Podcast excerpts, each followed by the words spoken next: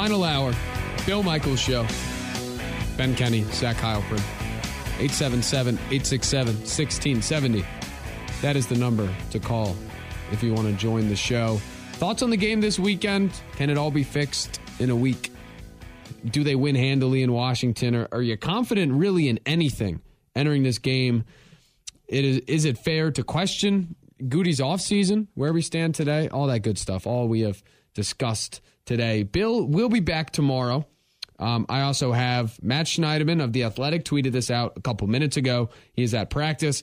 Christian Watson not practicing again, hamstring. Sammy Watkins is, though I really doubt he's going to play on Sunday. Feels like a next week proposition. Um, no Jake Hansen at practice, no Randall Cobb, and no Marcedes Lewis for veteran rest. The last one. Aaron Rodgers, though, is back, as he said he would. There's a video of him out of. There is a video, Zach, of him taking a handoff from a coach as if he's out of the I formation and turning around and faking a handoff to somebody, I can't forget who, and scrambling around the side. Uh, maybe they will have Matt arrested for taking this video because how dare you take a video of something in the game plan and broadcast it out? Packers keep that stuff in house, but who knows? I, maybe more I formation to make the state happy. I don't, I don't want to be I don't want to be that guy. I've been to a few practices. They always do that. Yes. That's a true. Sorry. That's a true. Craig can Craig Counsell get them to bunt more situation. yeah. I formation bunts for the Badgers. It's the jet sweep, Which we yeah. which worked. I Vinny jet jet sweep Vinny first, and then Skyler Bell. Mr. Bell there around the end. Yeah, impressive stuff. Badgers at Purdue on Saturday. We'll touch on that a little bit later. I I wanted to save it because we're on the air from five to six tonight, Kenny and Heilprin, and in podcast form. I kind of wanted to save most of the Badger thoughts for that show. I also know that most of the focus of this state nowadays is on the Packers, given their struggles, and the Badgers are kind of eliminated from West contention, and it's kind of frustrating to watch them play.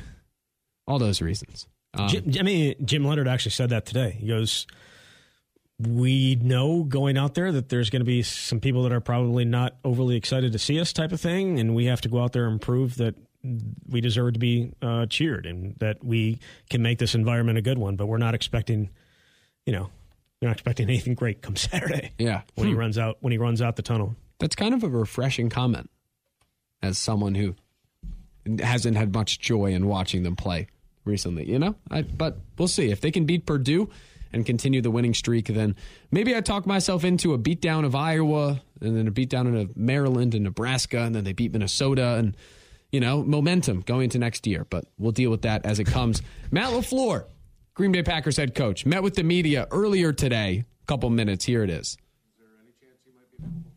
Yeah, we'll see. Um, you know, he was limited yesterday, and I thought he did a nice job in terms of what we asked him to do. And so we'll just kind of, you know, take it one day at a time and see where he's at. Matt, you like what uh, what Keisean might be able to bring you on kickoff return? Yeah, no, absolutely. He's done a great job in everything that we've asked him to do, whether it's, you know, covering punts, whether it's going in there on defense, and then certainly I thought he gave us a nice little spark um, on kickoff return. Their linebacker Holcomb's got a bunch of tackles for the second consecutive year. What do you, what do you see from him? Uh, just tough physical player. You can tell he's he's. I think he's got really good instincts. Um, you know, I, I want to say he's a captain, um, and y there's a lot of reasons why. You can see it on the tape. He's all over the place. Matt, we obviously you saw you make the change on the offensive line in the game. Do you anticipate anything different in your lineup this week? Uh, we're kind of like take again. That's a something we're we're trying to feel out right now and see where we're at uh, come Sunday. What's the pros and cons if, if you do move Elgton inside sometime this season? What's the pros and cons to left versus right? Obviously, if you go with right guard, you don't have to move Jon, but left guard's where Elgton's played more. But how do you weigh that? Yeah, I think that that's a great great question um, that I don't know if there is a right answer for. Um, in terms of that's something you're always kind of balancing with all these guys because it's okay. Do you move one guy? Do you move Do you end up moving two guys? How, how does that work out? Or do you just, you know, you just work through what we're going through right now and coach better and go out there and execute fundamentally at a higher level? So, um, you know, that's what that's why we're practicing. We um, had a really good practice, I think, yesterday in terms of just the energy, the urgency, the execution, the detail. I thought everybody did a really nice job. Um, you know, the guys were having fun yesterday, and that's something that we stressed to them. And so, you know, we gotta we gotta keep building on it. What do you, what do you think that is? The fun part of it is it not playing as well as they want to? Is it pressure? I guess where does come Yeah. where does that where does that come from? Where you, where you lose that part of it? Yeah, I think um, I'm not saying that they lost it. No, that's not what I'm saying. I just, you know, you got to be mindful that uh, this is uh, a great privilege to, and, and these guys have worked their butt off to get to this point. But you can never lose the fact that you're playing in the National Football League, and whether you're flying high or you're you're fighting through some adversity, it should be fun to go out there and play ball. Um, so I just think it's a reminder more so than anything else. But I think naturally it happens when you've hit a little rough spot or whatever.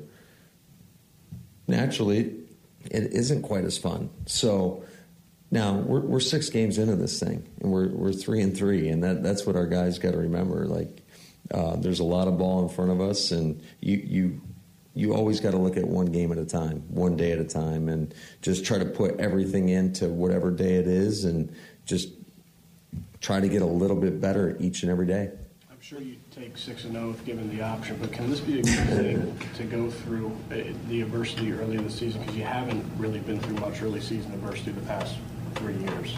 Yeah, and I think if, if you look around the league, look at look at all the records around the league. There's there's a lot of parity in our league, and um, the competitive balance is is um, there's only a handful of plays that separates each and every game, and so all you can focus uh, on is again whatever the next play is. You know, Uh, you got to have that one play mindset. Whatever it is you're doing, being so deliberate and being so intentional with your focus. And it takes great focus to go out there and execute consistently at a really high level. Do you, do you learn any more about your guys going through something like this early in the season than when you're rattling off win after win and you're eight and one or whatever the past couple of years? I, I think that it definitely can shape a mentality, no doubt about it. Anytime you go through, I think, it, I think that's for most of us in, in, in life, right?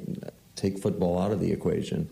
I think anytime you battle through and you overcome something, I think you're a little bit more calloused, a little bit more prepared, and uh, it just it kind of shapes your mindset a little bit. Tanya, you were saying yesterday there are still some things he's getting back to getting used to doing. When you look at him, where is he back to where he was before it? In what areas is he back to where he was Yeah, before that's, uh, that's a that's another tough question. I think we're seeing improvement each and every game. Uh, in certain areas, there's always a focus uh, in terms of trying to clean up whatever it may be.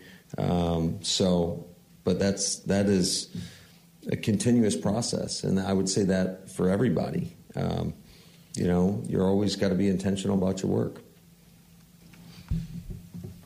You guys good? All right. All right, there he is, Mr. Matt LaFleur. A brief six minutes. Uh, the radio producer planning part of me says, Thank you, sir, for it not being 20, because then you have to shape segments around it and such. But that's just my brain. And also, I've gotten enough Matt LaFleur drops from this season to be okay with his performance at the podium, mostly. That's how I evaluate his press conferences, Is based on what? how many good drops I can get out, like like this one, Certainly, if you have a huge package, things like that. Yeah. You know? So, That's yeah. very producerish of you. he's he's done a solid job for me in that regard.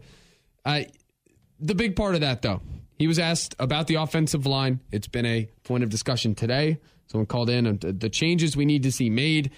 Lafleur did the old, ah, I don't know the answer. We could do, we can move one guy, we can move two, we could not change it. He obviously knows it's an issue, and he's not going to say what they're going to do. I this this weekend feels really important really important, like given based on the situation and what him and Stenavich decide to do with the line. Because it, it could be somewhat of a turning point in the season. Because when you look forward, like what if the line plays as horrible as it did and the alignment doesn't work, then somehow you're three and four. You go to Buffalo, and then you do go to the Lions, but then you get a tough stretch of, of the Cowboys, the Titans on Thursday. We know how LaFleur deals with games that aren't perfectly at 3:30 on Sunday. Then you go to Philadelphia. Like that could really set you back. I'm, I'm not going to use the term. Many are asking if it's a must win or a can't lose. I fall somewhere in the middle when it comes to that.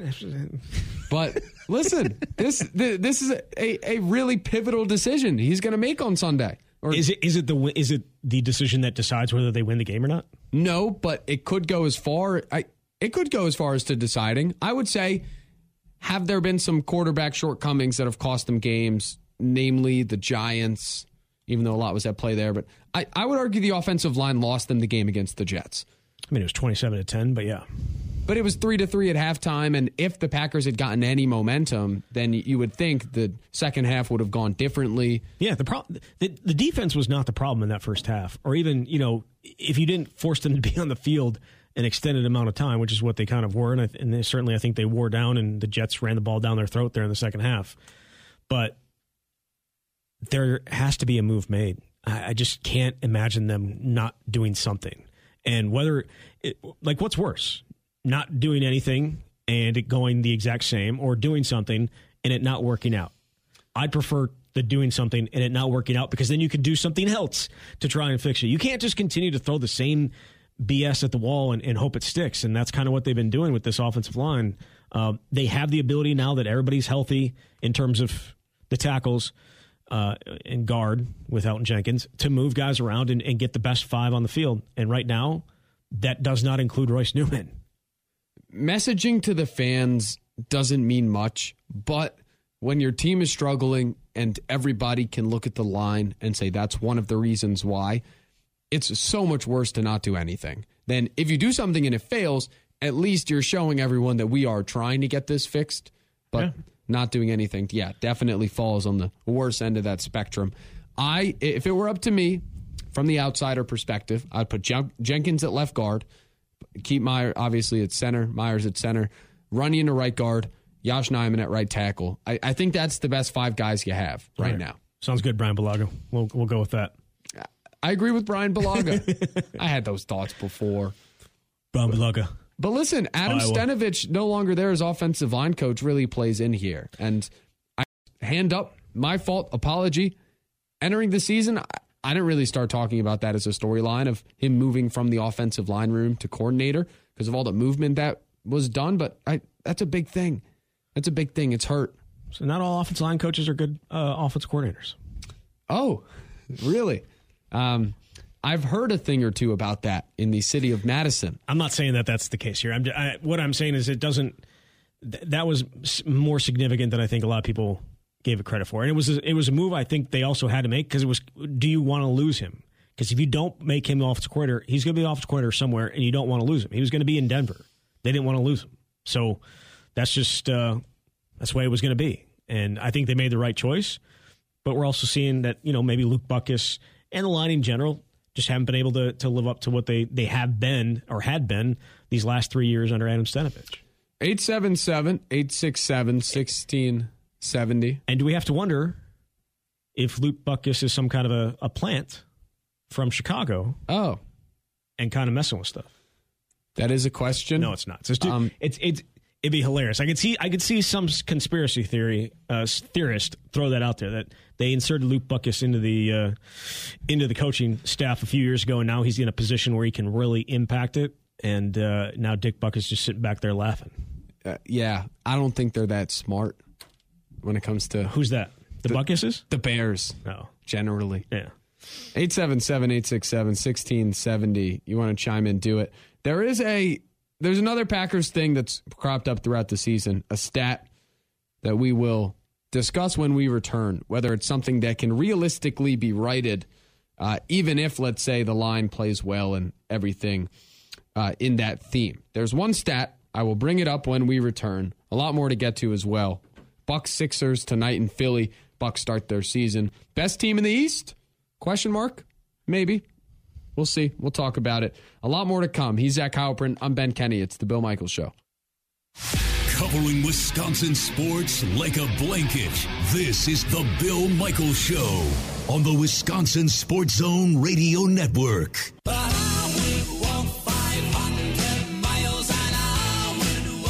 Uh, welcome back. It is the Bill Michaels Show. He is Zach Heilprin at Zach Heilprin on Twitter. I'm Ben Kenny at Ben Z Kenny. If you want to chime in that way, you are welcome to do it. Kenny and Heilprin, that is our show. Also, we are live from Monk's Bar and Grill, Sun Prairie, 5 to 6 tonight. Come out and say hello. 877 867 1670. Zach, I, I mentioned this entering break. So we were talking earlier about the Packers um, and the sacks they've taken. They've taken 15 sacks. Uh, 10 of them have come on third down, the exact time that you cannot afford to move backwards. You actually have to go forwards. Five of those 10, according to Zach Kruse of Packers Wire, who looked at it, five of those 10 came on the edge of field goal range, taking points directly off the board. So that's one glaring issue. How do they do on third down? Can they sustain drives? When they have one good play, can they stack those plays on each other and actually put together a full game? The other thing is, coming out of halftime, I mean, this this team has still like the Jets. It got bad on both ends, but yet again, the team sucked in the first half against the Jets, but they also sucked in the second half. like they have they have sucked pretty much every second half except for the Patriots game when when they got some stuff going on offense. Uh, the the exact number, which I, I have now lost geniusly. Uh, here it is. The Packers only have 37 offensive points after half, an average of 6.2 per game. Six points in the second half per game this year. In LaFleur's first three seasons, the team is averaging 12.7 points per game in the second half. It's just like nothing will change if this team does not find a way to not completely collapse in the third quarter. Like, and I could see it happening. It's happened in the past. Damn it, it happens to me with Wisconsin so many times. They have a great first half, a great first two drives. I'm tweeting about it. Oh, the team's back. Mertz is back. This is so good. They can run the ball, they play defense. And then suddenly, in the second half, the team falls flat and gets crushed. They've can- been they've I- been they've been really good on their first drives this year, Yeah, especially in the Big Ten. I mean, outside of the Ohio State game, scored against Illinois, scored against almost should have scored against Northwestern, and scored against Michigan State. Yeah, they've been really good in the first half. Uh, first half. In terms of the Packers, um, they are the opposite of the Golden State Warriors, right? I mean, the Golden State Warriors are the best third quarter uh, team of all time in what they've done, what they do in the third quarter during this during this stretch of championships. The Green Bay Packers to this point this year, horrendous. They are the Washington Generals of the third quarter. Yeah, For those who don't understand, that is the team that gets paid to lose to the Harlem Globetrotters every night. That's what they look like in the second half. It's got to change. Whether that's you know the coaching, how how offenses adapt throughout the game, whether it's execution, I don't know. Right? Like, and it could be something different every time. But no winning will happen. Like the season will not turn around if we see the same. Oh, it's great when it's scripted and they prepared so much for it that as soon as they actually are off script and have to adapt, it sucks. So that's something to watch in Washington on Sunday. 877 867 1670. Let's go to the phones. Market Plunger, what's up? What's up, gentlemen? How, Um, how are you?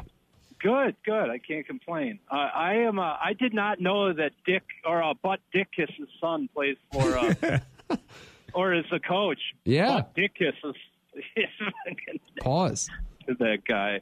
Um, By the way, that- the Bears one day gave him their Twitter account, and he is a riot on Twitter. I will bet. say. There's not a chance in hell that it's actually him rolling and doing that stuff. There's not. There's just not a chance, man. They I don't gave even know him he can do two plus two. And Come on now. They gave him the camera and he was trying to take a selfie video of him next to his name in the locker room. He just couldn't figure it out. Then they posted the video. It was li- hilarious. That's fine, but he's oh. he's not the one that's like tweeting these things out, right? Uh, oh, no way. he's got it's it's Tom it's the Tom Brady thing. He's somebody else is running the Twitter account. There's probably somebody who just follows him around and listens to the weird stuff he says. and that's, that's it. It. yeah. So the the uh, you know the the second half thing with the Packers, they did that last year like four or five times too. So I I don't know what it is with them. I, I I'm not worried. Like I that's a, we've got a good team. Um, I, I just think that they're they're they're the teams are getting used to what they're doing. You know, the first three years or so, they just most teams couldn't even do it, and I, think now they figured out how to adjust and everything, and it just Lafleur hasn't dealt with that yet. So I think it's going to be difficult for for him for a little bit, but you know, the wide receiver thing I, it worries me. But besides that, I look at this team and I'm not like, oh, yeah, you know, this is a terrible team. I just think we're playing really bad. I don't look at. I don't think they're a terrible team either. I think they have the potential to be quite good. Yeah. I guess there's not one area that I'm confident will suddenly turn it around. No, I know, and that that's yeah. It, it, it needs to be a whole group effort there. It's a true. I, I need to see it all to believe it that they can actually play a, a full game of competent football. Because A hundred percent. I haven't seen it, and I mean a few times. But again, last year there and the year before that, even I think there was a Minnesota game. It was one of the first games, and we were way up on them. And next thing you know, they're no, we, we we barely won, just skated by. I think, and I'm pretty sure that happened at least three or four times last year. yeah, the defense I hope gets better in the second half, and the offense holding the ball definitely will help. Saw that in Yeah. London. We saw it against the Jets. My thing is with the offense, it's like when when a coach is a play caller, he has the first 10, 12 scripted plays. For many, it goes quite well when that's happening. We see it in college all the time. Then as soon as they go off script, it, it, it gets rough. One of the things you go off script for is you're seeing what works as the game goes along. You're uh-huh. either returning to it, you're giving different looks out of it. Like I go back to that Giants game and they came out in the second half and I had a bad drive to start, go three and out the next drive. I, I wonder about whether they're actually getting into the most advantageous spots as time goes along. And I would kind of look to LaFleur for that because that's a long term trend. I agree. I, I that's that's uh, one of the issues I see, and yeah, no, I, I totally agree with that. Do they cover on Sunday? Yes. Wow. All right. I the man who knows the markets thinks the Packers cover the don't- five. I don't know gambling though. I got you. Appreciate it, man. 877 867 1670. Do you kind of see it the same way when it comes to play calling as, as the game goes along? Or is it hard to generalize something like that? I think it's hard to generalize something like that, but Bobby Engram apparently is the has been is the most talented scripter of plays that Wisconsin's ever had. right? Yeah. As good as they've been on opening drives this year. Yeah. No So doubt. Maybe there. I don't know. Maybe there's something to it. I Well, I'm thinking for the Packers because for Wisconsin, I don't know. Maybe I'm just jaded having watched this team play offense the last couple of years. But when it comes to the Packers, we've seen them perform at the highest level for four quarters and always look good. Even, again, I bring it up all the time. The Arizona game in 2021, no Davante. It was perfectly scripted to start, it worked the entire time. The fact that as soon as they get off script, it stops working like yes the execution is poor like that three and out against the giants aaron rodgers is trying to chuck it deep he misses cobb a bit the pass is a little inside whatever a better receiver might have been open on some of those plays but still uh, they can't be getting into the best looks possible if nothing works so yeah that's a coaching thing i guess i don't know it, it, it's everybody um and and that's why when someone says something critical of Rodgers and everyone jumps on and say, "Oh, it can't be him; it's everyone else." It's like, no, it is. Every single piece of this offense has been quite poor to start the year, except for Aaron Jones. But is it just poor every play, or is it poor one guy being poor on every play? Because that was the Dan Orlovsky thing that you pointed out earlier, right? Yeah, it's just likely it's the just like- latter. it's just like one guy here and there. It's not every guy playing horribly on every single play, or one group playing on playing significantly worse. It's it's one guy, and they're just not meshing all together. And some teams are able to overcome that because eh, the difference between great offenses and good offenses and bad offenses isn't one play. It's the it's the ability to overcome mistakes from other guys and still make those plays. And Green Bay hasn't been able to overcome that. It's they've let that one guy hurt them more often than not. And it's one different guy. It's not the same one person. Though Royce Newman certainly has. Yes. Sometimes it is the same one person. But I can go past the Jets game, like go back to the Giants game. And when they had opportunities to take shots down the field or get the ball in Aaron Jones's hand, like that wasn't just uh, the film from the Jets game shows, okay, that guard got beat. The screen that would have gone for 30 instead went for four yards. Things like that from very specifically that contest. I go back to the Giants game and it just was a, a unit wide and maybe more towards the play calling and the quarterback that they just they they just couldn't move the ball in the second half. And the Giants are they look good, but I mean, come on. That's not a that's not a world beating defense you're looking at. And it worked in the first half, like perfectly. That first half against the Giants, probably the best half of football this team has played all season. The offense was clicking on all cylinders. Aaron Rodgers was getting the ball out fast. He was fitting it into windows. It looked great. And then as soon as they came out in the second half, I, am sure the Giants, uh, well, they brought pressure on a couple plays, but I, there were moments where it's like, okay, why can't you just do what you did in the first half and continue to have success? I also thought they settled though. I mean, the, the game could have been it could have been a bigger lead there at halftime. It was twenty to three. It was twenty to ten. Right, right. They got the touchdown late. Yeah, offensively, it was the best half. Yeah. De- defensively, maybe there was it, another it kind play. Of, it kind of felt it kind of felt like things were starting to snowball for the, the defense. I mean, Daniel Jones moved the ball.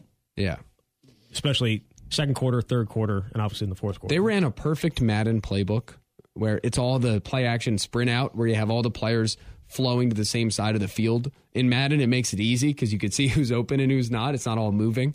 But the that's like what the Giants did. The the fullback sprint out uh, pass that goes for five yards every time. But yeah, and I I mean I go back to the goal line stand. This is why the Jets game is not the little. It, it doesn't really represent the full season because you go to the Giants game and they're on the goal line with a chance to tie that game and there were guys open and, and Rodgers throws it right into a four man blitz with everyone jumping up in the air. Like there are moments of every piece not clicking, which has led to the three and three record. And I, yes, I'm being negative, but I mean, I don't know. Hopefully, it gets turned around. I I want to see success. I just there's nothing there that makes me confident it's necessarily coming. But we shall see. 877 867 1670. If Paul Charchian is right, I mean, this is a, a great matchup with a poor Washington secondary and a, a team generally with not much life after uh, a pretty hilarious loss to the Bears. They beat the Bears. They beat. They won that game. Yes. Well, that tells you how how much attention I was. I thought they lost. Oh, Fields no. had the ball late. I I truly came away from that game thinking neither team won. Plus, they looked. They were both wearing orange. It was. I mean, it was. It was yeah, bad mat, bad uniform matchup. I forgot Washington won that game. Oh, they're coming off a win. They're hot. They are. They're hot in a little mini bye week. Yeah. Uh, Ron Rivera went on a rant, as I said. Yeah. Mike, Mike Gundy went on a rant. They beat Sam Houston State thirty-eight to three next week. Just saying. We'll are, you, are you saying that Green Bay is Sam Houston State? No, no, not at all. I'm just saying rants work sometimes. You know, the same way that booing works. I, am sure that's in your mind, Philadelphia. Like all booing works. No, I'm being sarcastic. Like accountability works. There's a fake Twitter account that encaptures sports radio callers. Oh, gotcha. That every single time a player does something well who had been booed in the past, they tweet, "Ha, see, accountability works." Yep. Or like if uh, like people have been pushing for the media to hold the coach accountable with questions in a press conference, and all of a sudden, you know, it turns around and, and they play really well the next week. Accountability matters. Accountability works. I that's that's what it is. I hope the media have a great game on Sunday. just just play great entering the weekend. 877-867-1670. He is Zach Heilprin. I'm Ben Kenny. It's the Bill Michaels Show. Covering Wisconsin sports like a blanket. This is the Bill Michaels Show on the Wisconsin Sports Zone Radio Network.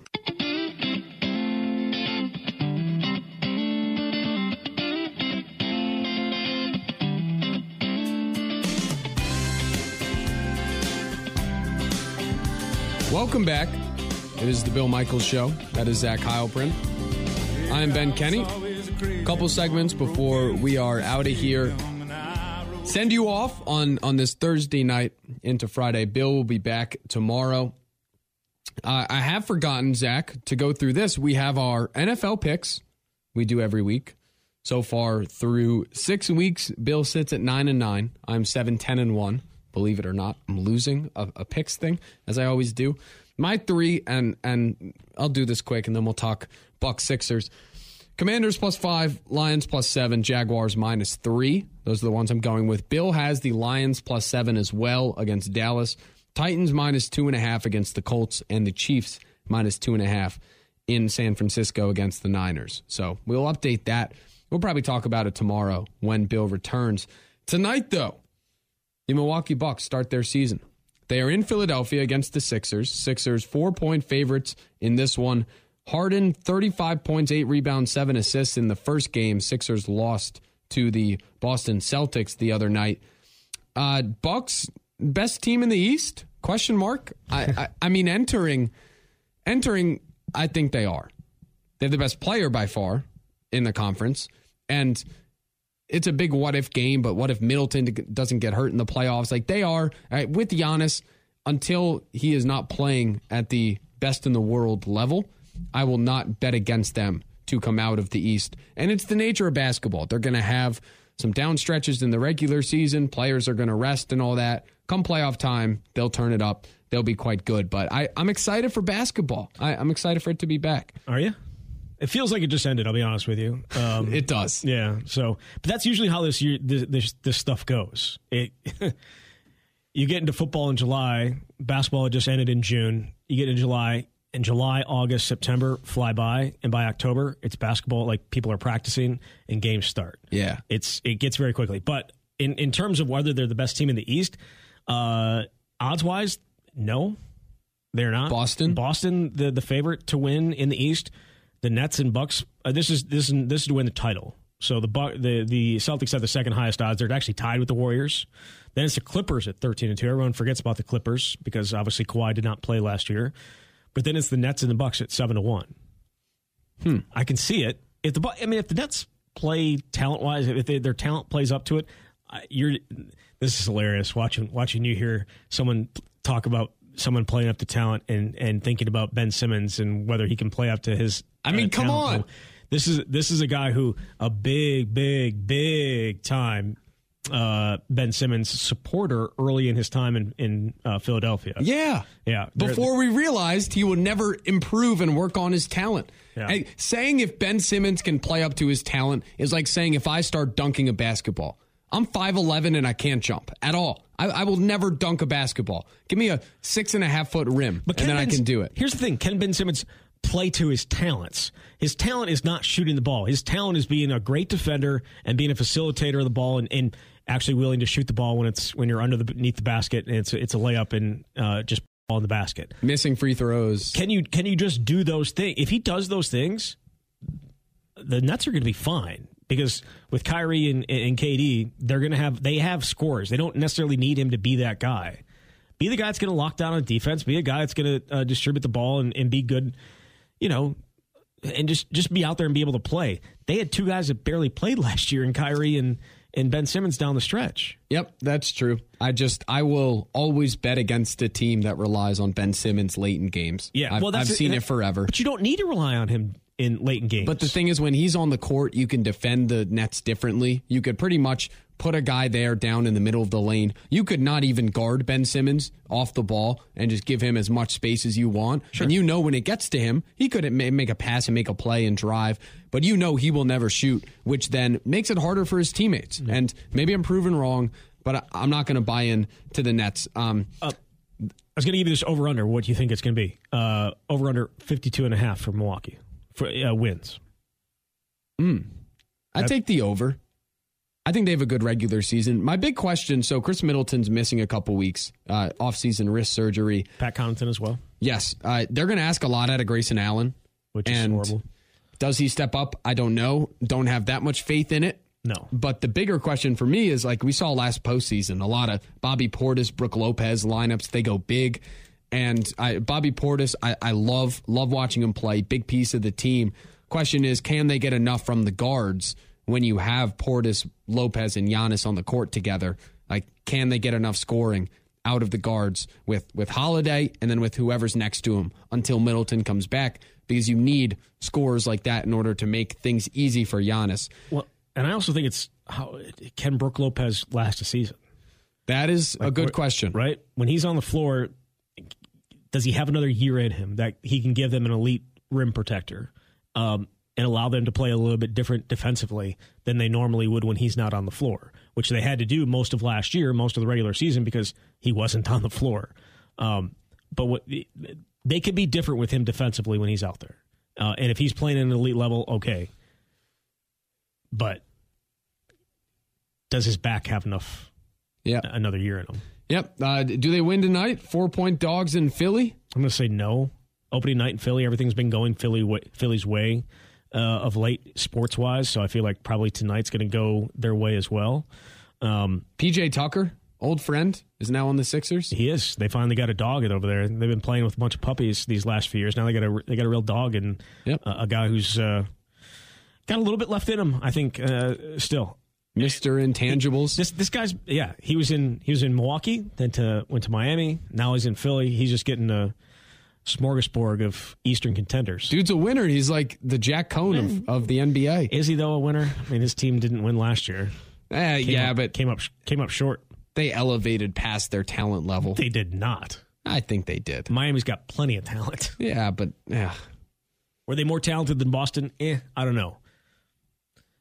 I think we can all just be fair about this. If Khris Middleton's playing, it didn't. It wouldn't have mattered who was who. Giannis was playing at such a high level in the Eastern Conference semis. Obviously, because Khris Middleton, they needed him to to be that. But if Chris Middleton doesn't hurt, doesn't get hurt, I think Milwaukee's in the finals. I don't know if they beat the, the Warriors. Probably not. But they're in the finals. They're Yeah. a better team than Boston. a, a glaring thing was brought up. Everyone talks about all of this. Uh, there hasn't been necessary dominance when it comes to the NBA, or like you go into this season, a lot of parity across the league, a lot of teams with a chance. It was brought up that in the last 20 years, when LeBron or Steph Curry has adequate help, they win like every time and they're healthy. So we'll see what the Warriors look like. I, I still would pick them as my way too early Yes. uh, champion pick. For But sure. I think the Bucks get there. I like them coming out of the East. They play in Philly tonight against the Sixers. Season gets underway. We will talk about it tomorrow. We're going to step away. Final segment. When we return, we'll talk about the Major League Baseball No, playoffs No, we won't. for a second. No, we won't. We'll talk about Mr. Josh Hader. We're gonna we're, gonna- we're gonna talk some Badger football when he, when we come back. No one wants to hear about Philly. No, I wasn't even going to do that. I was well. I was And going nobody really wants to hear about Josh Hader either because it's kind of a sore subject. I don't know. I well, my People question. want them to win. My question is: Are people rooting for him? Yes. You think so? Yeah. People rooting for the Padres because Hader's there. Not because of him, but They're rooting for him to succeed. Yeah. Kind of stuff it in Stearns' face. yeah. Gotcha. All right. 877 867 1670. Final segment next. It's the Bill Michaels Show. Ready? This is the Bill Michaels Show on the Wisconsin Sports Zone Radio Network. Now, in Green Bay, here's Mike Clemens. The Packers taking on the Washington Commanders Sunday at noon with Carson Wentz out after having hand surgery. Taylor Heinicke gets the start at quarterback. This will be the second time he's faced the Packers, the team he grew up watching. A huge fan of Brett Favre as a kid. The Commanders lost a year ago this week, 24 to 10 here at Lambeau Field. Head coach Ron Rivera on watching that game. Well, most of the thing, just the missed opportunities. When I go back and look at that game, I mean, you know, for, for what they do, you know, they're very dynamic on offense, obviously. Um, you know, especially everything starts with the quarterback. Then you look at them defensively, and they're an opportunistic bunch. You know, they're they're um, got some tremendous athletes up front, and uh, you know, one thing they do have is they do have a good core of, uh, of, of defensive backs. And when you have opportunities, you know, you've got to take advantage of them. The Packers trying to overcome their first back-to-back losses since Matt LaFleur took over the team. Dean Lowry Yeah, it's a big challenge. I think it is, um, you know, just um, different territory for the guys that have been here and been a part of Coach LaFleur's teams. But again, I think today was a good first step. It was a very energetic practice. Guys were flying around, having fun, and staying positive. So um, we're a very tight knit team, and it's just kind of stay together and just um, keep moving forward. Packers tight end Robert Tonyan had a big day despite the loss to the Jets. Tonyan had 10 receptions, the most for a tight end in franchise history. It was funny because usually like after like a game like that, a lot more like high energy, vibrant, but I was like a lot more chill and I just reflect on it more and I think it was just kind of like I wouldn't say emotional, but just like I thought about it. I was like, man, this has been forever, and you know, proud of myself. You know, happy for the team and the, the people I had around me just supporting me. So, yeah, you know, more to come, and just gonna keep working and just be around these guys in SoCo. And, so forth In Green Bay, I'm Mike Clemens on The Bill Michaels Show.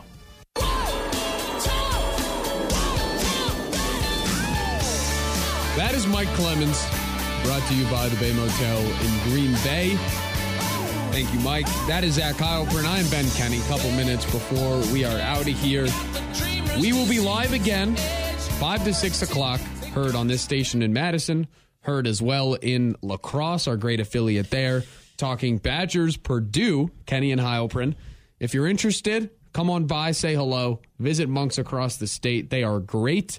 And our show's also a podcast. So if, if you care about the Badgers and uh, want to hear about the chatter post Paul Chryst firing, many podcasts are up. Search Kenny and Heilprin there. Badgers and I actually I said we talk about the MLB playoffs. We can, and we're going to do it. Josh Hader looked amazing last night. Uh, Trent, Trent Grisham is the reason that the Padres are in this series. He went ballistic against the Mets two series ago. Um, I I don't know. I don't know how I feel about it. Well, I, I know how I feel. I'm a Phillies fan, and I'm hurt. But when it comes to the Brewers and Hader, that will go down as one of the worst trades ever made. It has to. It, it, it has to. And there were so many that still, as the season went along and the bullpen couldn't buy outs and everything fell apart, that were defending it and saying, oh, yeah, you know, uh, Taylor Rogers plus Matt Bush plus Trevor Rosenthal, who didn't throw a freaking pitch, I, I think. He might have thrown an inning, but who did nothing. He's like, oh, all those guys combined, when you add up their war, it's the same as Hader's. And then Hader struggled for a week in San Diego as he worked through things. And they're, oh, Hader sucks now. He struggled for a little bit more than a week, but a couple weeks. Yeah, it was, it was there were some rough. He got he got demoted. He wasn't the closer there for a minute. Yes, six appearances. They were bad, but still, it's like he's freaking Josh Hader. And uh, did it tank the Brewers' season? History will say yes, it did. So thank you, David Stearns. Maybe maybe he learns from it. Maybe he's like, you know what? Maybe we should stop lowballing Adrian Houser on our qualifying offer, and and and maybe we should maybe we should not look two years into the future where we can't pay Hader. It's like trade him in the freaking offseason, man. Get what you want back. Yes. But not in the middle of the year. Yeah, never in the middle of the year. And I feel like this is you're a little upset about the Brewers, but more so I'm pissed off because the Padres have Josh Hader. Yes. Come on. Josh Hader, three up, three down last night to close out the Phillies to, to even the NLCS at a game apiece. I wish it was Taylor he, Rogers. He's been absolutely locked in in the playoffs. I mean, in no one hit allowed in six appearances, five appearances, yeah, bunch of, bunch of strikeouts. He's got what? It helps Five, when the umpire four saves and yeah, it's just insane. It helps when the umpire broadens the strike zone for him, which you, which they it did was eight five, dude. You, you blew a four one lead, four nothing. Feels like 2011. Anyway, all right, that's gonna do it for us. Zach, it's been a pleasure. Many yep. thanks. For Zach Heilprin, I am Ben Kenny. Thanks everyone for hanging around. Bill will be back tomorrow. Hang out with us five to six at Monks and Sun Prairie. See ya. The Bill Michaels Show podcast. Listen, rate, subscribe.